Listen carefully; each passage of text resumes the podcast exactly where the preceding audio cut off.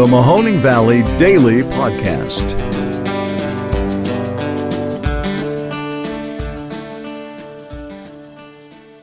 Hello, everybody, and welcome to today's episode of the Mahoning Valley Daily Podcast. I'm your host, Ron Cabuno. Thank you very much for tuning in.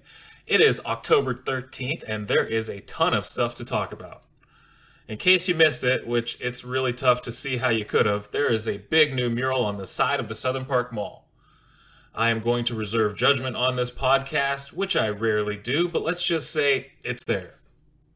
There's a little story simmering in the city of Canfield involving the city manager, and I'm hoping to get some people on the show who could talk to that in greater extent, and we hope to have that for you in the upcoming days.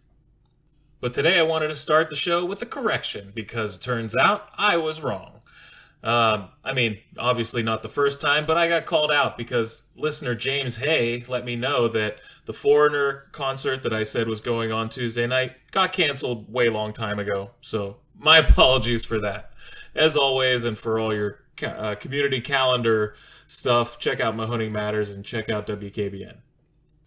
Where to start today? Where to start today? Let's do some real quick political stuff and get it right out of the way. Just wanted to say that it seems as though Rob Portman's wife has come out in endorsing Jane Timken for the Ohio Senate race to pl- replace her husband. And that is over the other challengers to his seat from the Republican side, J.D. Vance and Josh Mandel, both of whom who have been trying to out crazy each other, out Trumpify each other for months now. So it looks as though, even though um, Timken is definitely a Trump acolyte. She isn't one in the violent, we have to take up arms against our fellow citizens vein. So uh, that is kind of a win for centrism in the age of Trumpism um, because the Republicans will be seen to be favored whoever they have out of that primary. But there's still a lot of time left, and Mandel and Vance both love running around and shaking their fist and making as much noise as possible, so they still could come out on top. We will see. Did you guys see Jeopardy at all? And I mean at all by as in any time in the past 40 episodes, because there is an Ohio State grad who is also a Yale PhD candidate who has won the last 39 episodes. And to put that into perspective, that is about half of the ultimate record set by Ken Jennings at like 74, but over the more recent longtime champ James Holzhauer, who had, well, less. And what's very interesting is that a lot of people are thinking he might have blown the last game on purpose so that he could get back to school. I cannot believe that considering he was in the midst of a run that netted him over $1.5 million in earnings. But I think it's absolutely amazing to think that he has had his fun and he was just kind of done with it and needed to get back to school because more important things were at hand in his life. More important things than being the Jeopardy champion. Pretty cool.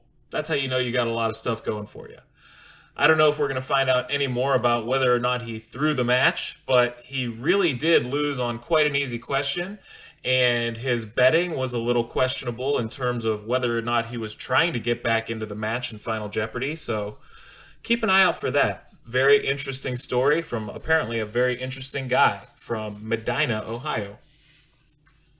Couple of recommendations I have for you guys. Please check out the Ohio versus the World podcast. I'm not sure if I had mentioned this before on our podcast, but these guys do a fantastic job and the end episode of their season, they uh, they finished up with a doozy.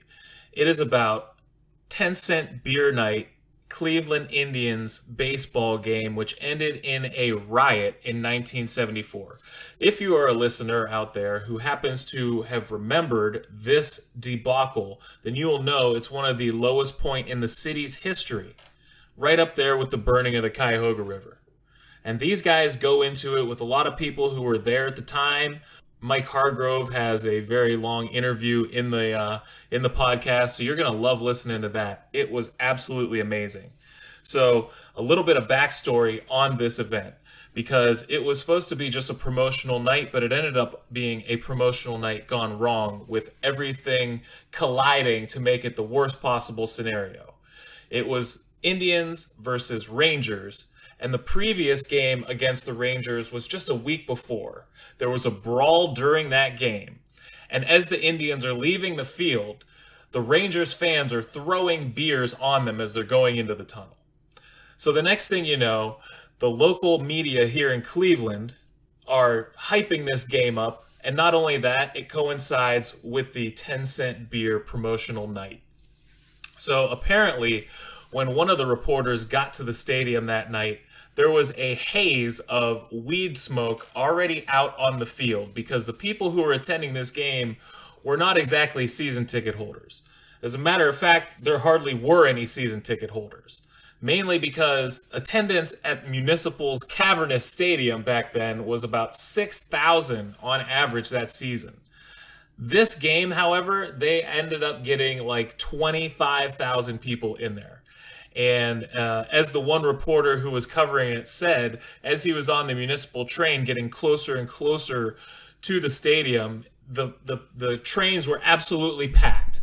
And he said it seemed as though a lot of the people were just leaving a dime a beer promotion night, not going to one. That's how hammered they were. Another key, you know, indicator as to how this thing unfolded, the streaking started in the first inning.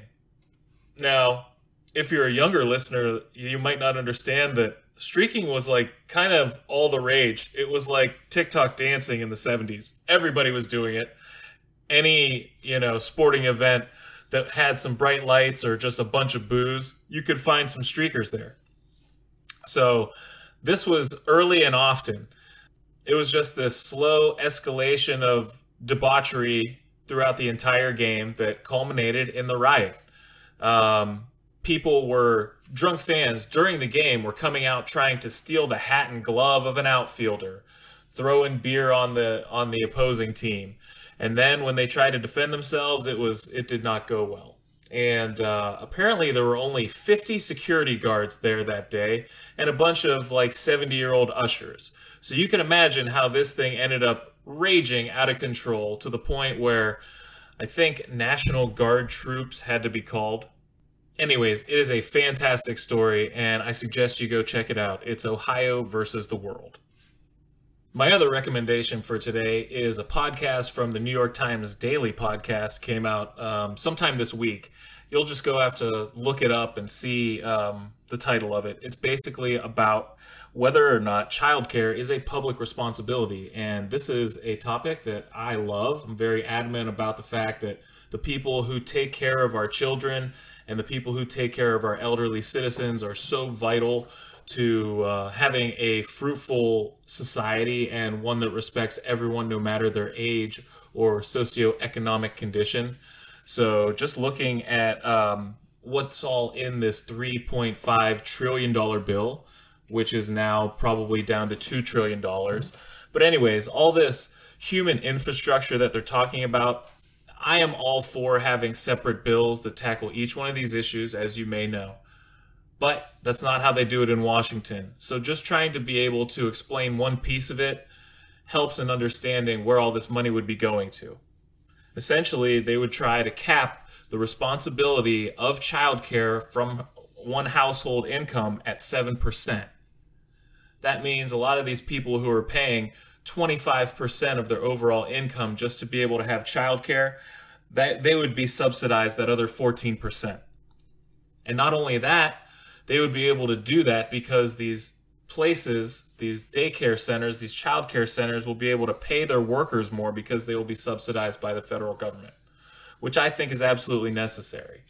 You want to look at all the people who were talking about how these federal incentives to stay home is the reason that no one was going back to work. Well, all of those bonuses ended, and we saw dismal jobs numbers telling you that that was not the case. The reason is is because they don't even want to go back to the jobs because they lack any meaning, or if in terms of these jobs where you're taking care of you know wonderful people on a daily basis, they're just not getting paid enough. So if you pay them enough, they're going to go back there and they're going to work really hard for you. So there's that. Go figure. Check out the uh, New York Times. They do a great job. Another story I saw that was really hard to believe when I first read it, but then, you know, after a second it sunk in and it made a lot of sense, is that apparently California is set to ban uh, gas leaf blowers and gas trimmers by 2024. That's essentially tomorrow. If you know anything about the electrified world of lawn care, it just doesn't pack the same punch. And I am someone who is totally for having environmental regulatory standards on the emissions we're putting out no matter what kind of you know engine is doing it whether it's a small engine or whether it's a car engine. But apparently small engines are way more pollutant. For example Using a gas powered leaf blower for one hour reportedly causes the same amount of pollution to be admitted to the air as does a 2017 Toyota Camry driving from Los Angeles to Denver, which spans roughly 1,100 miles. So, one hour of usage of a leaf blower equals the amount of pollution of driving 1,100 miles. This is insane this is obviously something that needs to be tackled, but it's hard to believe because they are so ubiquitous. Everybody has them. They said that there are probably over 16 million small engines in California, which is going to be a really tough, you know, to get your hands around. Now, they're not going to take take yours away, but they're just not going to sell any new ones. So there's going to be a lot of uh, headway that's going to have to be made in the electric lawn care department. Uh, I have an electric leaf blower. It works really well. I have an electric trimmer. It works pretty well. I don't know if I'm ready to go out and buy an electric lawnmower just yet because uh, I don't think they have the torque. You know, that's what you always hear. But if they do, they're going to cost an arm and a leg. So there's that too. But California getting it done by 2024.